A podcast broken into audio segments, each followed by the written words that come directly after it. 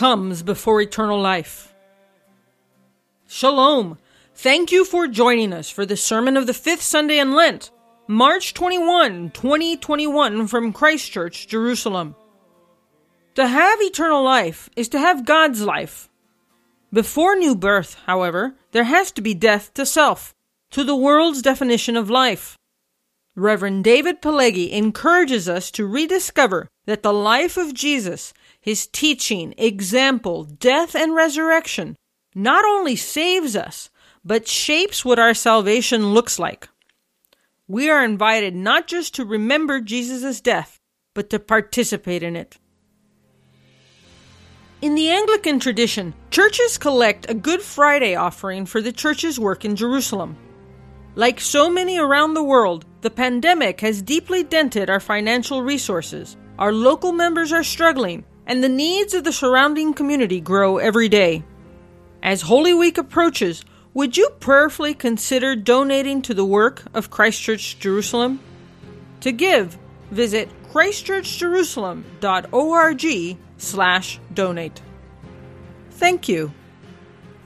Now, on to the lectionary readings.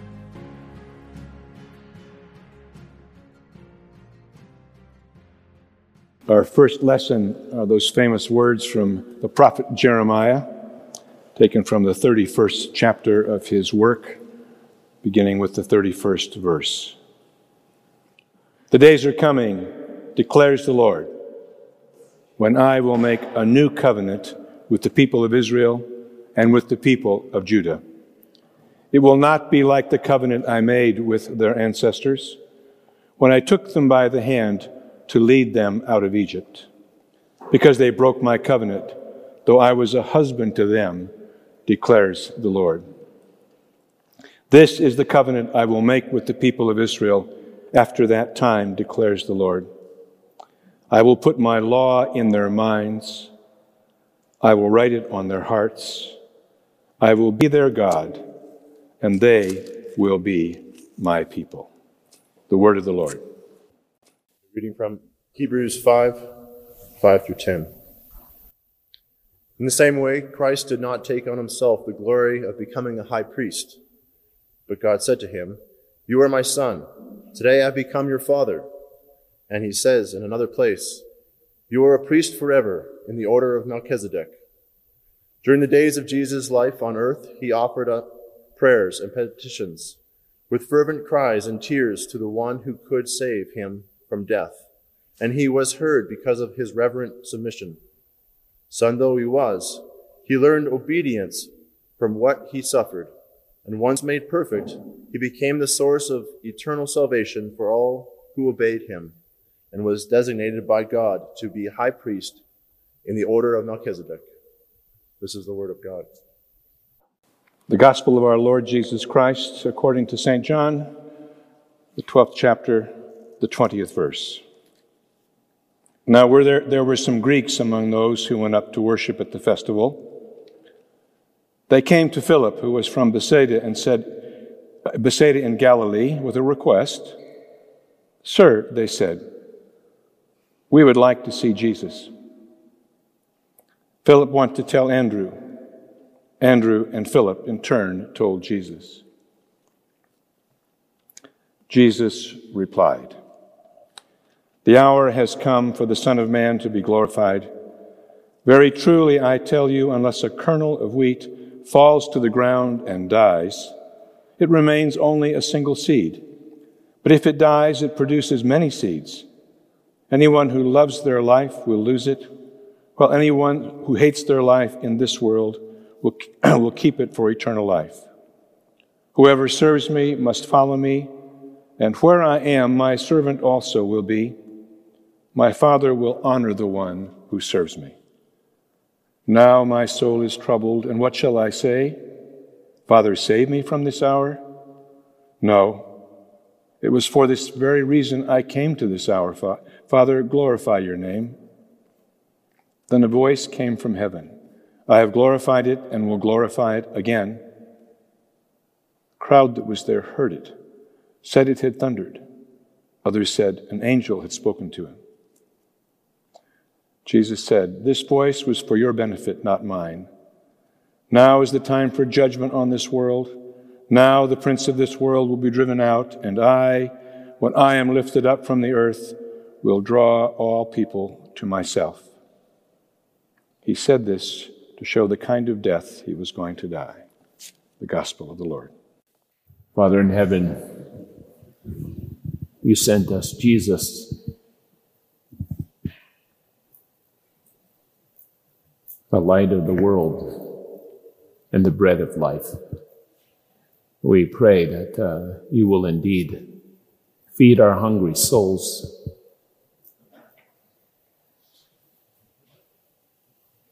Yes, and give us light in the darkness as we consider his words, his life, his death, resurrection, and ascension at this time.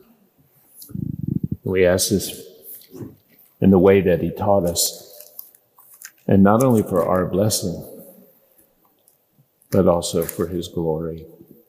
Amen. I have the, um,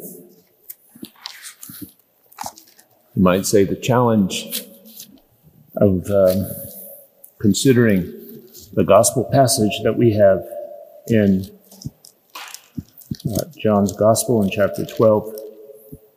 It uh, ends, chapter 12, ends the first half of the book of John, which is called uh, the book of signs. And from 13 onwards, we have the passion narrative. Yes. Uh, Jesus at his last Passover, Jesus being crucified and um, God raising him from the dead. And the death of Jesus is going to be anticipated by some of the, by the saying of um, a seed falling into the ground that has to die and then um, brings forth fruit. But before we consider that, for, let's maybe just for a moment think about the nature of John's gospel. It's an unusual gospel when it's compared to Matthew, Mark, and Luke. And it's a gospel that, um, again, it's not so typical. There are no parables in the gospel. It's kind of odd because Jesus seems to have spent a third of his time teaching in parables. And seemingly, there's no ethics. not a lot of talk about sex, rock and roll, and money, right?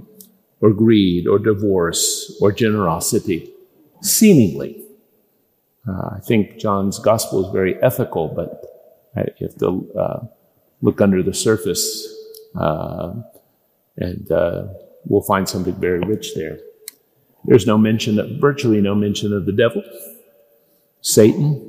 There's no talk about second coming, uh, coming again. And we can go on. In fact, the future almost doesn't exist for John.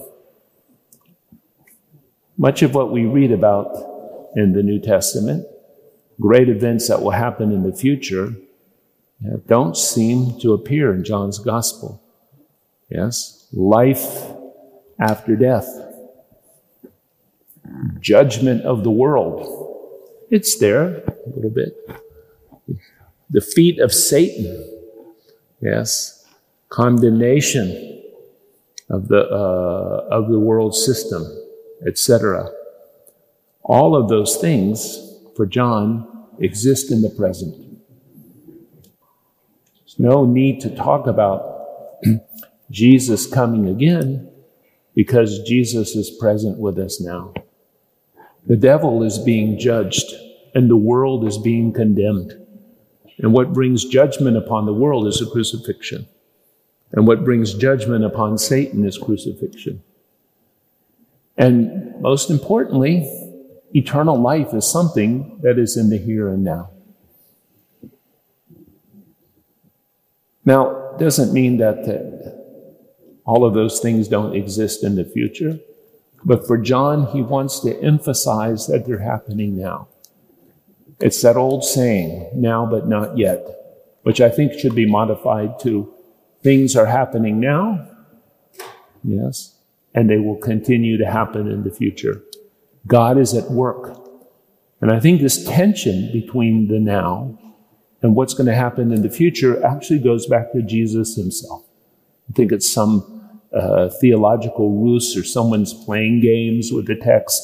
Uh, very often you hear, well, you know, Jesus didn't come back right away, so somehow they uh, had to uh, think theologically and uh, find some kind of a, a, an excuse. I think Jesus himself understands when he teaches about the kingdom of God in Matthew, Mark, and Luke that the kingdom, yes, is a present reality, but there's also a future reality as well. Yes, God is at work in this day and age, and that work will be finished. It will be consummated at some point uh, in the future. I think the other thing that is very significant about John's gospel, yes, of course, is um, is that it tells us uh, in the most direct way who Jesus is, uh, and um, a few months ago, as it seems like years ago, but not not long ago in January, we read the prologue to John's gospel, uh, and that prologue John chapter 1, which is one of the most beautiful passages in the New Testament. That prologue, as we learned a few months ago, modeled on Genesis chapter 1. Let me just remind you in the beginning was the Word, and the Word was with God, and the Word was God. He was with God in the beginning. Through Him, Here's the creation story. All things were made. Without him, nothing was made that has been made. In him was life. Yes. And that life was the light of men. The light shines in the darkness, but the darkness has not understand it. Yeah. So, Genesis chapter 1, the creation story. In the beginning, God created the heavens and the earth. Now the earth was formless and empty. Darkness was over the surface of the deep, and the Spirit of God was hovering over the waters. God said, Let there be light, and there was light. And then it goes on, yes, uh, to talk about life. Yes, God says, God begins to create. There's light and there's life. And these two themes, yes, light and life, yes, run throughout John's gospel. And they run throughout the epistles. And they end really uh, becoming major and important themes in the book of Revelation itself. And our chapter, or our passage, also has, has an emphasis both on life and on light. Now, I think when we hear these words, um, I'm not sure they mean a lot to us even if we think theologically. And so sometimes, for example, we can say to ourselves, yes, Jesus is the light. He is the light of the world.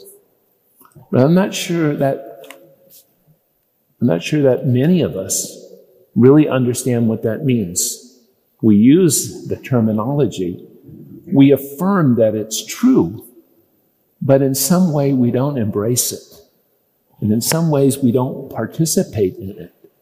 And in many ways, it may not change our life.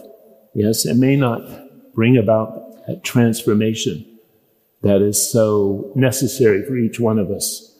Or, you know, Jesus gives new life. Or Jesus, as I said, is the bread of life. What does all this mean? What is, what is life? Uh, what is light? You know, Jesus just isn't salvation. Yes, we think of Jesus as our Savior, Jesus as our Lord. But I think what we need to rediscover every day is that His life, His teaching, you might say His example, His death, His resurrection, yes, all of that not only saves us, but it shapes what salvation looks like. It determines actually what salvation is going to be. And in this gospel, right, it's going to add an important theological dimension. What it means to be saved, or what it means to have eternal life, is really simple. It just means to have God's life. Yes, eternal life is the life that comes from the Father. It's the life that the Father shares, with the Son and the Son shares with the Father. It's something more than biological life. And to be quote unquote saved or to have eternal life means that we participate in that life. means we we were brought into that life and given an opportunity, yes, to um, live in relationship with the Father and the Son and to participate in the mission in God's mission in the world. Yes, or to uh, continue the work, you know, that uh, Jesus started. But in order to participate in the life of God, in order to have that relationship, there has to be, yes, I, I hope, I think, a better understanding of what life is about, or what life, what is actually being talked about here, and what the light is. And so just briefly look at the passage uh, that we have in John chapter 12. And in my Bible, the new, the nearly infallible version, it's got a subhead. Jesus predicts his death. It's very good. And it says, Now there were some Greeks among those who went up to worship at the feast. Apparently, they're uh, Greek Jews. They came to Philip, who was from Bethsaida in Galilee, with a request. Sir, they said, we would like to see Jesus. Yeah, lots of people, you know, want to see Jesus. And it reminds me of a famous Rolling Stone song on uh, Exile on Main Exile on Main Street. Song I knew well as a kid. I don't want to talk about Jesus I just want to see his face. Well, I'm not sure that's, maybe that's a start, but that's not enough. And this is the response of Jesus. Besides saying, I don't have time for appointments because uh, some more important things are happening, he says the following. He says, The hour has come for the Son of Man to be glorified. He's going to buy, he's going to die the death of a slave. He's going to die a shameful, humiliating, horrific death. And notice what we have. We have, this is now glory. It's not as we read in the other gospels where glory comes after, right? After the resurrection or with the ascension or with the second coming. No, we have glory now. Yes. Glory in this uh, again, in this shameful, shameful, humiliating death. Um, and then Jesus says, I tell you the truth. Unless a kernel of wheat falls to the ground and dies, it remains only a single seed. But if it dies, it produces many seeds. The man who loves his life will lose it. The man who hates his life in this world will keep it for eternal life. Whoever serves me must follow me. And um, so here Jesus is helping us to define really what life is. And basically, he just, he simply says, look, if you're going to serve me, yes, you must follow my example. And my example is that in death, yes, in my glory, in this humiliating, shameful, um, excruciating death, I'm going to bring life. Yes, and this death is going to produce, yes, a huge amount of fruit. Now, the thing in John's gospel is that Jesus doesn't really tell his disciples that there's going to virtually, maybe in one instance, I believe in chapter 16, doesn't talk about persecution, doesn't talk about opposition from the religious authorities, doesn't uh, predict or foresee problems with the Roman authority, with, with Rome itself. So he's here. He's uh, there's no talk in a way of taking up your cross, care, suffering. Yes, but uh, in the context, yes, what Jesus is obviously talking about is some form of self-denial, of self-sacrifice, of serving others, of giving to others, maybe living for others, because of course in the next several chapters, Jesus will go on to emphasize uh, the necessity of uh, for each one of us to, to love each other, yes, and to live in unity with each other. Now, it's I think it's certainly is it not uh, um, strengthened when it says the man who loves his life will lose it, while the man who hates his life in this world okay, we'll keep it for eternal life. Now, these verses, uh, which are incredibly powerful, uh, sometimes have been the, hugely misinterpreted because Jesus isn't telling us to, for example, hate people. You know, got to hate other people, especially those people who don't belong to my group. You know, example as they did at Qumran.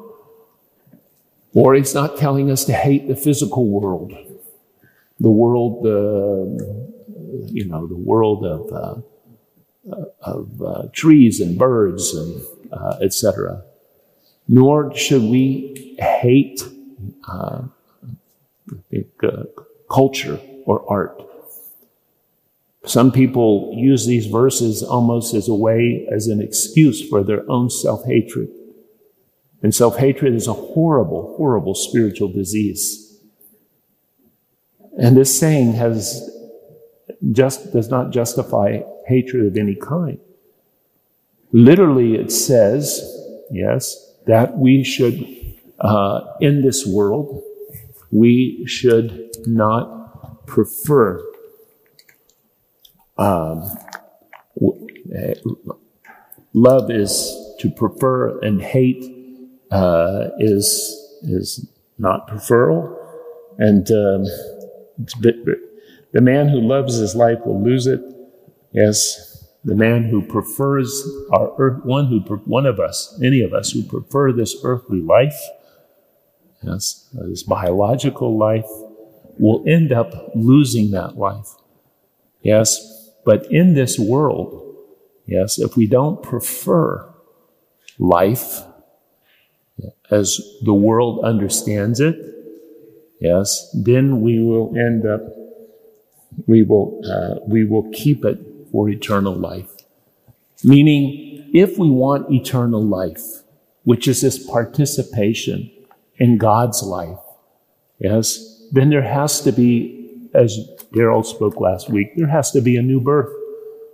But before there can be a new birth, there has to be a death.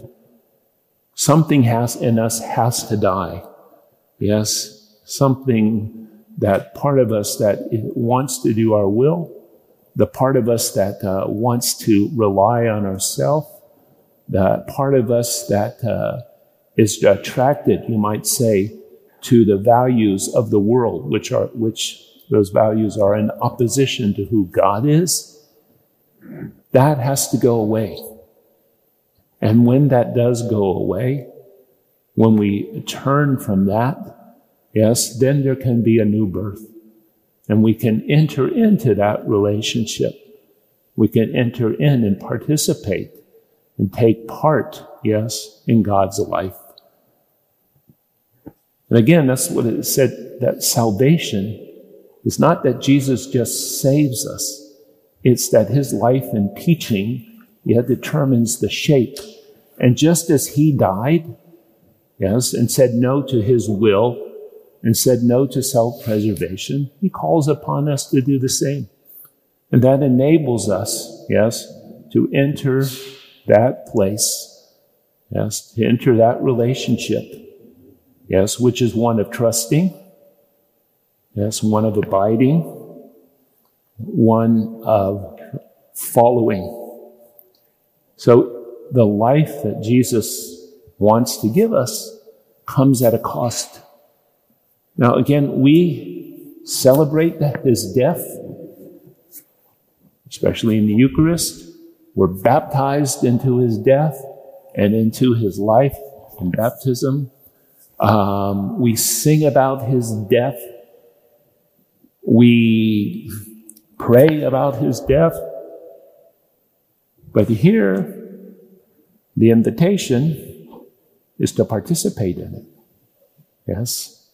To participate in it, participate in his death. Yes? By the way that we live. By preferring others to ourselves. Now, just very briefly, Jesus, maybe paradoxically, says in John 10 10, I come that you can, I come that you may have life and have it more abundantly. But wait a minute, he's just saying, no, no, no, no, you know, I, I don't have life. Yeah. And it seems, uh, seems a bit contradictory, paradoxical. Yes, Jesus wants us to have life, but no, he doesn't want us to have life. For Jesus, life isn't found in self flourishing. Yes, life is found in giving to others. Life is found in trusting God. Yes, abundant life or blessing is found uh, in self denial or in sacrifice. That's the message of Jesus, which stands in contrary to everything that Western culture stands for today. Everything that Western culture espouses. Yes, we live in a culture, we live in a day and age in which uh, everything is about myself. I want a good sex life. I want good relationships. I want um, to um, have authentic values and beliefs. I want to eat well. Yes. I want to have great experiences. And I want to live until I'm 105. And after 105, well, that's the end.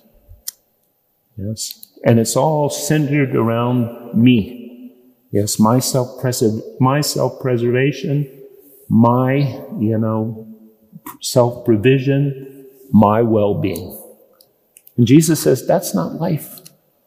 And if we have that kind of life, that's the kind of life that we will end up, it will end up, we'll end up losing it. And it'll be of ult- no ultimate and eternal value. Secondly, there's life and then there's light. And again, for many of us as Christians, Yes, Jesus is the light of the world. But what does that mean? And uh, in almost, uh, in many cases, let's say, yes, when Jesus, when Jesus talks about light in John's gospel, he talks about walking in the light. It's not enough to know that Jesus is the light of the world. Again, like his death, it has to be embraced. Yes, we have to walk in the way that Jesus walked. And of course, walking is just a metaphor for living. And so, in our uh, many, um, um, in numerous verses throughout uh, the gospel here, for let me just, for example, um, Let's see, uh, 11 9. Jesus answered, Are there not 12 hours of daylight? A man who walks by day will not stumble, for he sees by this world's light. It is when he walks by night that he stumbles, for he has no light. Yes, in the chapter that we just read, um, we read the following in verse 35 of chapter 12. Then Jesus said, told them, um, You are going to have the light just a little while longer. Walk while you have the light before darkness overtakes you. The man who walks in the darkness does not know where he is going. Put your trust in the light while you have it so that you can become sons of light. Yes. Put your trust, put your confidence. Yes. Rely upon that light. Yes. But again, the metaphor is walking. Sometimes we think of light as just, I'm sitting there and I'm getting some kind of, some kind of ray comes from heaven and uh, it enlightens everything, or it's uh, maybe the inner light. Uh, Jesus doesn't understand it in, in those terms. And verse 44 the same chapter, yes, he says, I have come into the world as a light so that no one who believes in me should stay in darkness. And again, for John, belief is a verb. It's not some intellectual proposition, or it's not just having the right doctrine. We will be in the light, right? We will be in the light when we believe in Him, when we trust in Him, when we have confidence in Him, when we abide in Him and stay with Him, when we live in Him, and, and actually when we uh, follow Him. Yes, that is walking. Um, that is walking in the light, and walking in the light, living in the light, not only enables us, as I said, to participate in God's life, it enables us also to be light and life for others. It enables us to, you might say, be the gospel, especially as John understands it. And you, if you wanted any further proof of this, I think even a fast reading of First John you know, would uh, pile on uh, an incredible amount of, of uh, confirmation, one after the other, because First John was written in a way to clarify the Gospel of John. And so let me just read a few verses about light and life. Um, let's start with verse one. Let's start with the first chapter. First, and so, oh, some of these are very familiar verses, but hopefully uh, we will hear them uh, in a new way, considering the subject.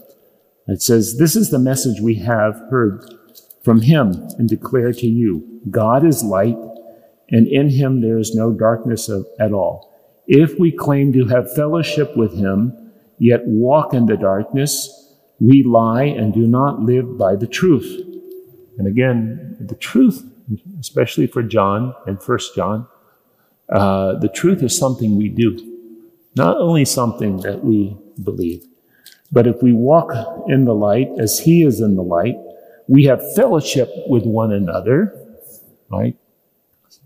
Yes, being the light, being life to others. What does it create? It creates a transformed community, right? It's of course, it's the light of the light of Jesus. It's the life of Jesus.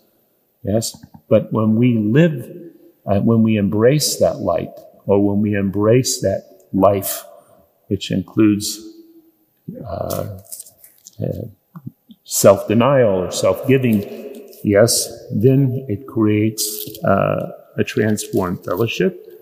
And the blood of Jesus, his son, purifies us from all sin.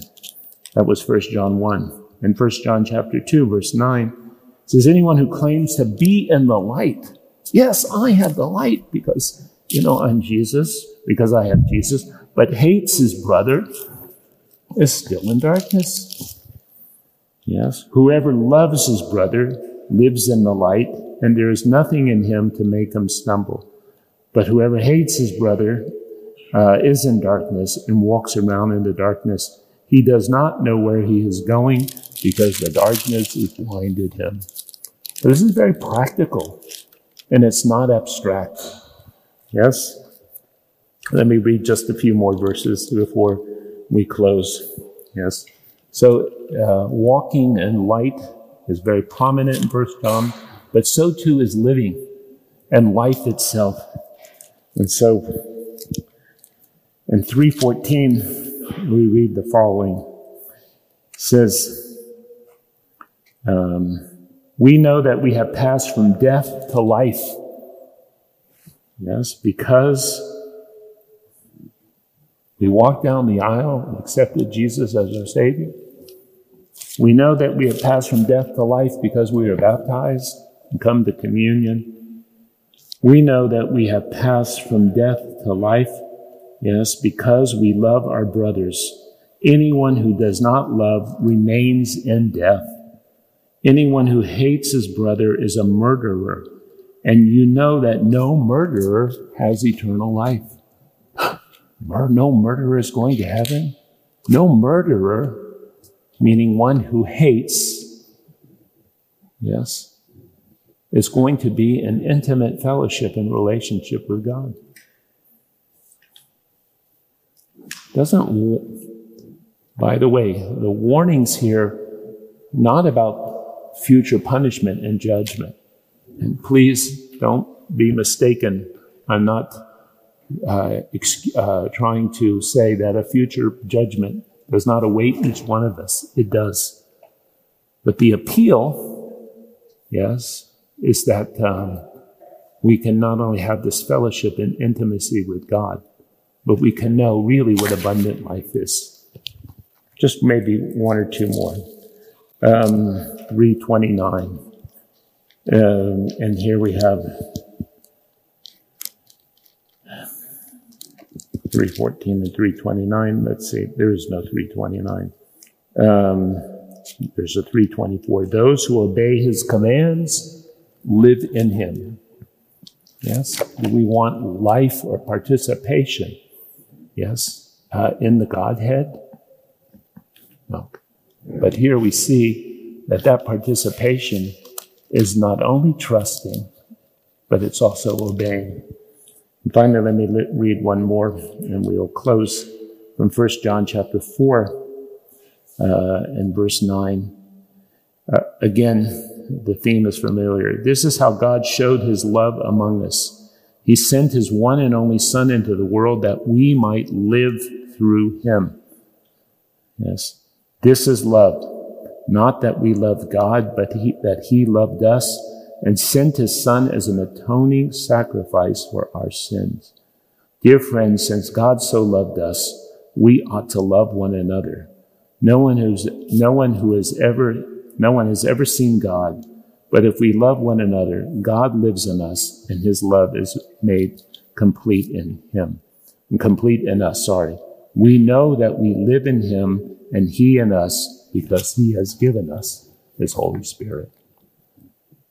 So, Jesus prepares to go uh, to the cross as he reminds us, uh, his followers, yes, of the necessity um, to follow him and to follow his example, to walk in the way that he walked it calls upon us, it calls upon us to die to ourselves, yes, to live for others. And he calls upon us to walk in the light. Not only that brings blessing to us, yes, not only it allows us that participation and fellowship in God's, in, in the life of God, but it brings uh, light and life to others. Yes. Means we are the gospel. We are the good news.